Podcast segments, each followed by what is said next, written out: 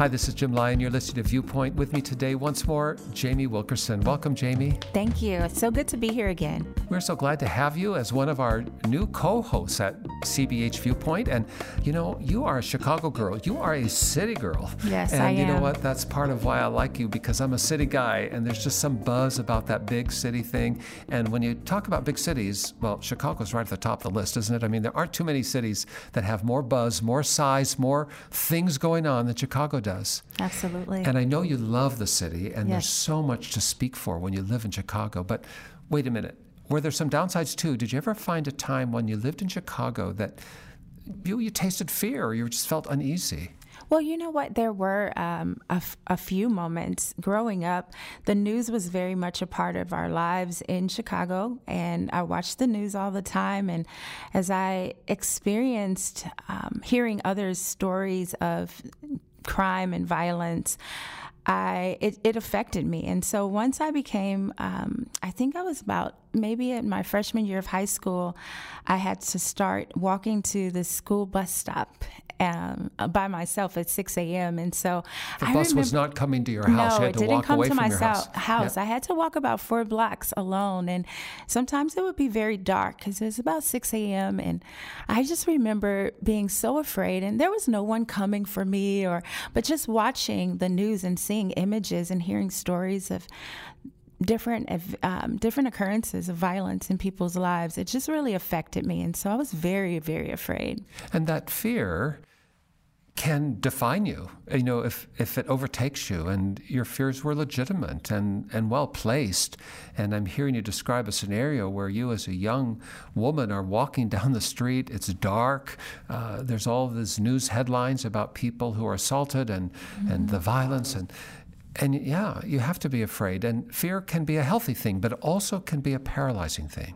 And today at Viewpoint, we want to talk about fear and how it can take us over and how we can find a way past our fears if we'll just make the right choices about the company that we invite to walk with us. Whoa, lots to talk about here. Stay with us. You unravel me with a melody.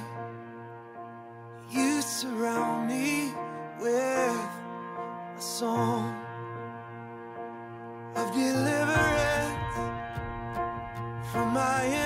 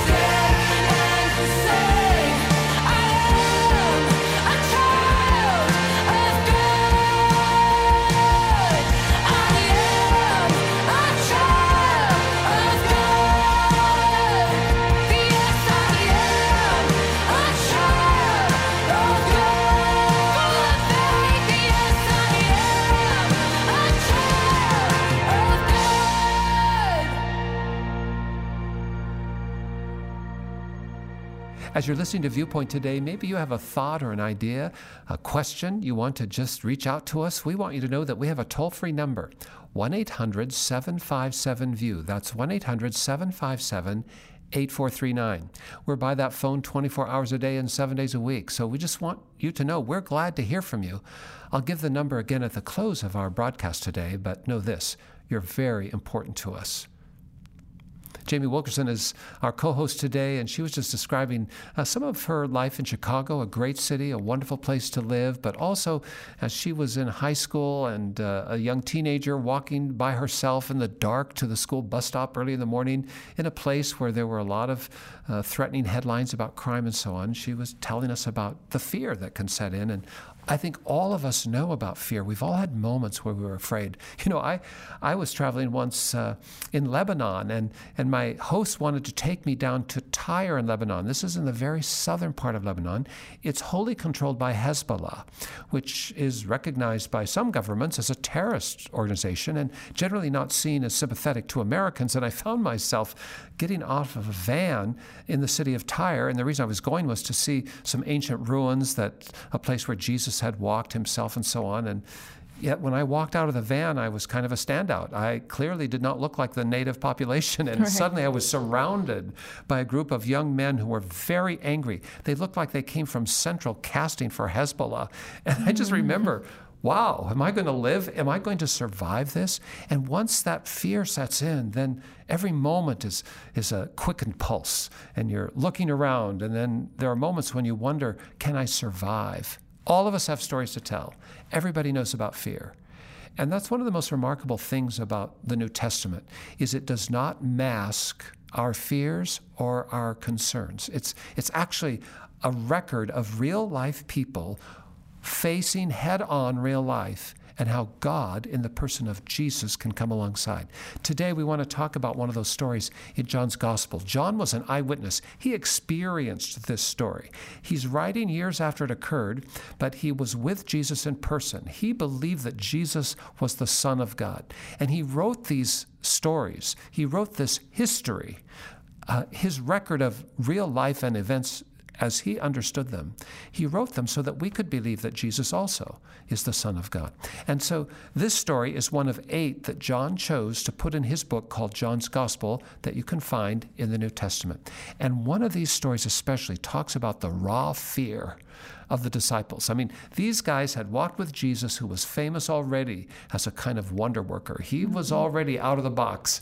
Uh, yeah. They were following him because he could do things that they'd never seen done before. And yet, for all of that, they have a moment when they're terrified.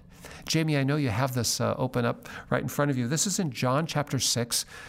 John's gospel, the Apostle John, the friend of Jesus, this guy who walked with Jesus, is writing this down. We think by the supernatural inspiration of the Holy Spirit, he's not describing a fable, it's not a myth, it's history. In John's experience, this really happened, and he's going to tell us about it now. Jamie, take us there. When Jesus saw that they were ready to force him to be their king, he slipped away into the hills by himself. That evening, Jesus' disciples went down to the shore to wait for him. But as darkness fell and Jesus still hadn't come back, they got into the boat and headed across the lake toward Capernaum. Soon a gale swept down upon them, and the sea grew very rough. They had rowed three or four miles when suddenly they saw Jesus walking on the water toward the boat. They were terrified, but he called out to them, Don't be afraid, I am here. Then they were eager to let him in the boat, and immediately they arrived at their destination. When we come back, we're going to unpack this story in real life and find out what lessons it might have for us for our real life here and now. We'll be right back.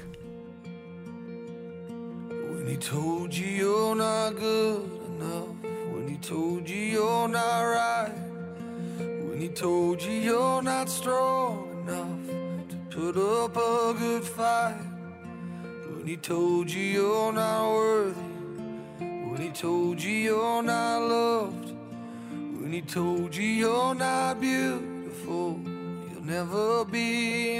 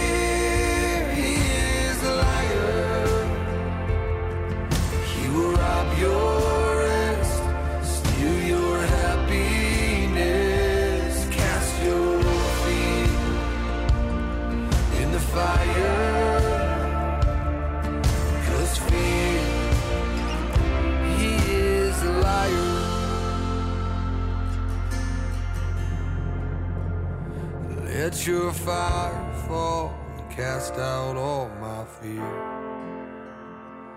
Let your fire fall, your love's all I fear. Let your fire fall and cast out all my fear. Let your fire fall, your love is all I fear. Let your fire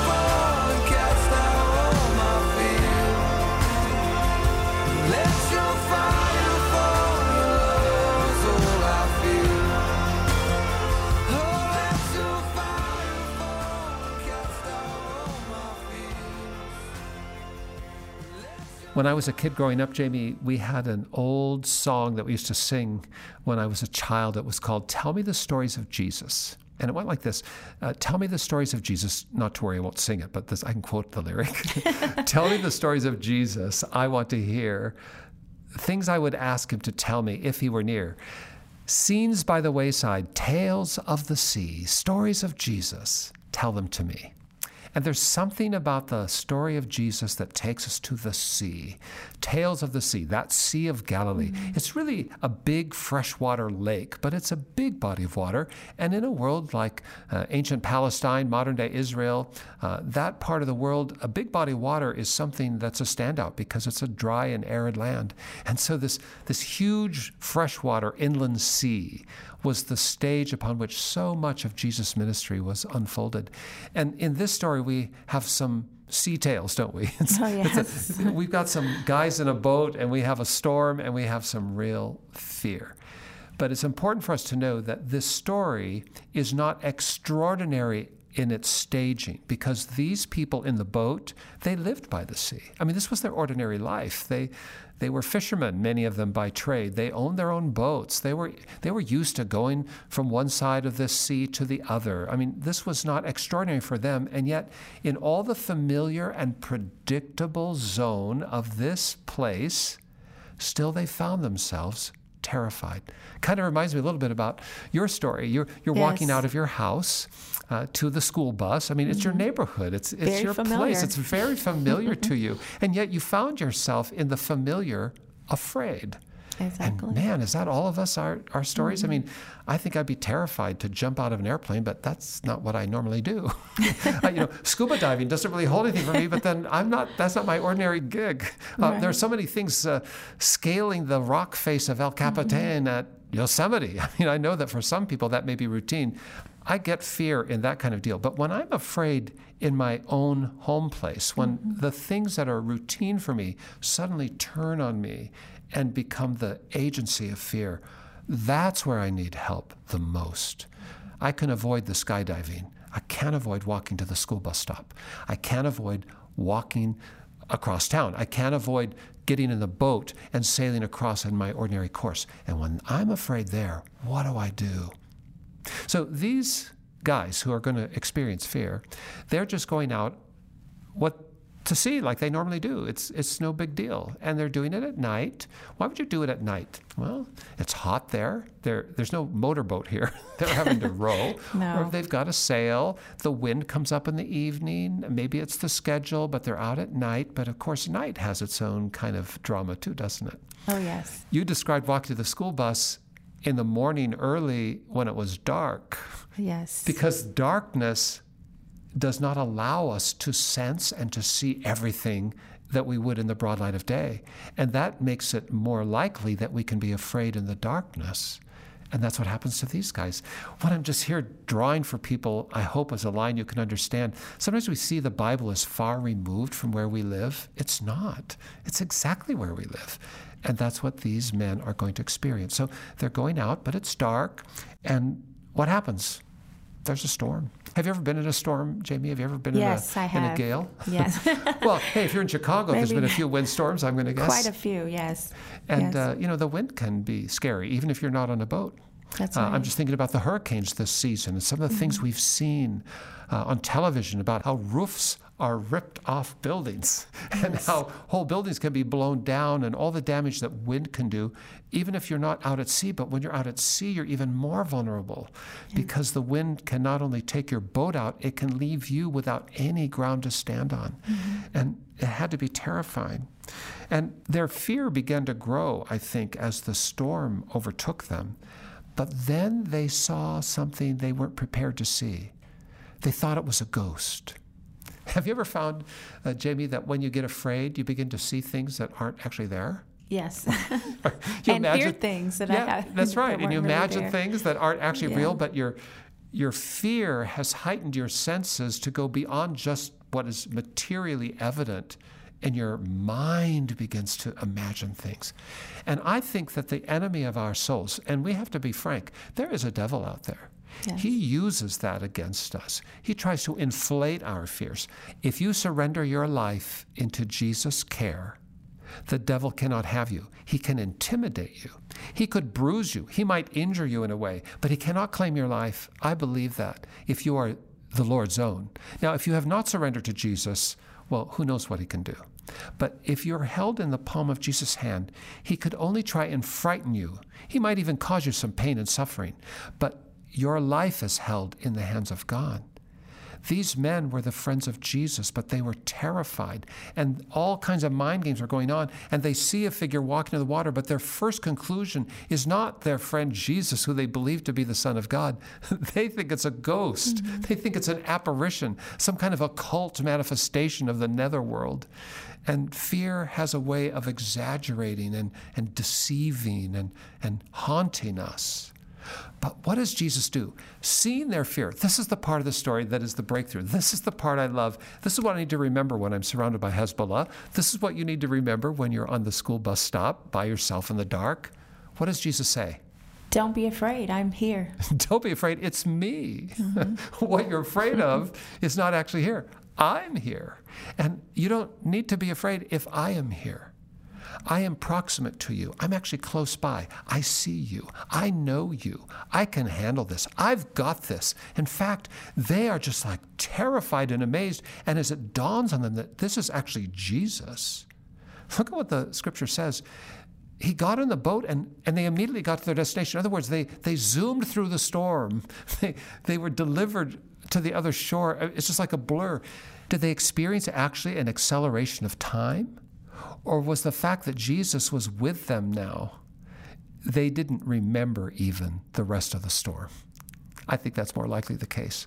All they could do was just be amazed at Jesus, and he diverted their attention from their jeopardy and difficulty. And as they saw him, they had life, more than enough life. They didn't just endure the storm, they sped through it to safety's sake. Man, that's how I want to live. And there are moments still where we can be frightened. Sometimes our fears are born by circumstances beyond our control. I can't control what Hezbollah does. I can't control who's going to pop out of the buildings, walking uh, behind and stalking the young woman who's walking to the school bus stop. I, we can't control what disease will do. We can't control the weather. But what I can't control is where do I place my trust? And who do I choose to walk alongside me? And I want to choose Jesus. And because I can't control my circumstances, I know that I can choose Jesus to walk with me. And there's another kind of fear, and that's the fear of consequence of my own foolishness. Sometimes I've been afraid because I knew I did wrong, and now I'm going to pay for it. and you know, you, that could go from a speeding ticket oh, to something yes. more difficult or challenging. Mm-hmm. But the reality is, fear can be borne by circumstances beyond our control. Sometimes fear is the consequence of our own folly. But even then, Jesus will come along in the storm, and in the storm of my own failure, He'll say, Don't be afraid, I'm here, and I can make this right. I can turn this around. This is the wonder of Jesus. I can turn this around and make it good and life giving. I am not surprised that John wrote this story down out of all the things he saw Jesus do because he saw Jesus do many more things. In fact, at the end of his book, he says, if all the things Jesus did that were so striking and amazing, if all of them were written down, all the books in the world could not contain them. John experienced a hundred or a thousand more stories, but he chose this one among eight to share with us. And I think he chose it because he knew all of us get afraid, and we need to find Jesus walking alongside us. And then as we see him, we need to say, Jesus, get in this boat right here by me. I need you closer still. Yes. I promise you, he will never turn away from the heart cry of someone who is surrendering into his care. How about you? Where's your life today? Are you afraid of anything? Is there a shadow stalking you? Is there something haunting you? Are you in a circumstance that terrifies you? Do you feel vulnerable and at risk?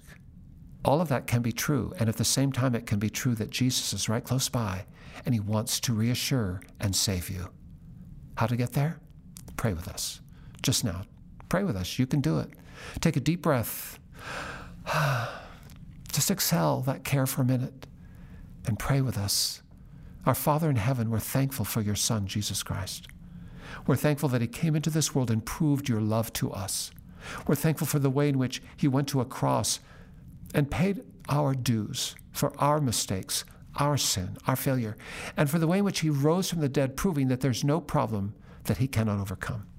And we're thankful that He still lives and that He still strives among us and that His Holy Spirit is, is here with us right now. And Lord, I pray for everyone who's joining me in this prayer who is afraid. I don't know what they're afraid of, Lord, but you know. You can see already their fear. For everyone who has fears and is praying with us now, I ask that they will make the choice to surrender their fears and all of their life, all of their sin, all of their failures, all of their misgivings, all of their errors, all of their hopes, everything, that they will surrender it to you and cause them to be born again, Lord. And as by faith we surrender into your hands, help us to see you and not be deceived. And Lord, come close by, climb into our boats take us swiftly through the storm to safety on the other shore. We ask this, Lord, with confidence in Jesus' name. Amen. If you prayed this prayer with us today, or maybe you just have another concern or question or comment you want to share, give us a call. Dial this number.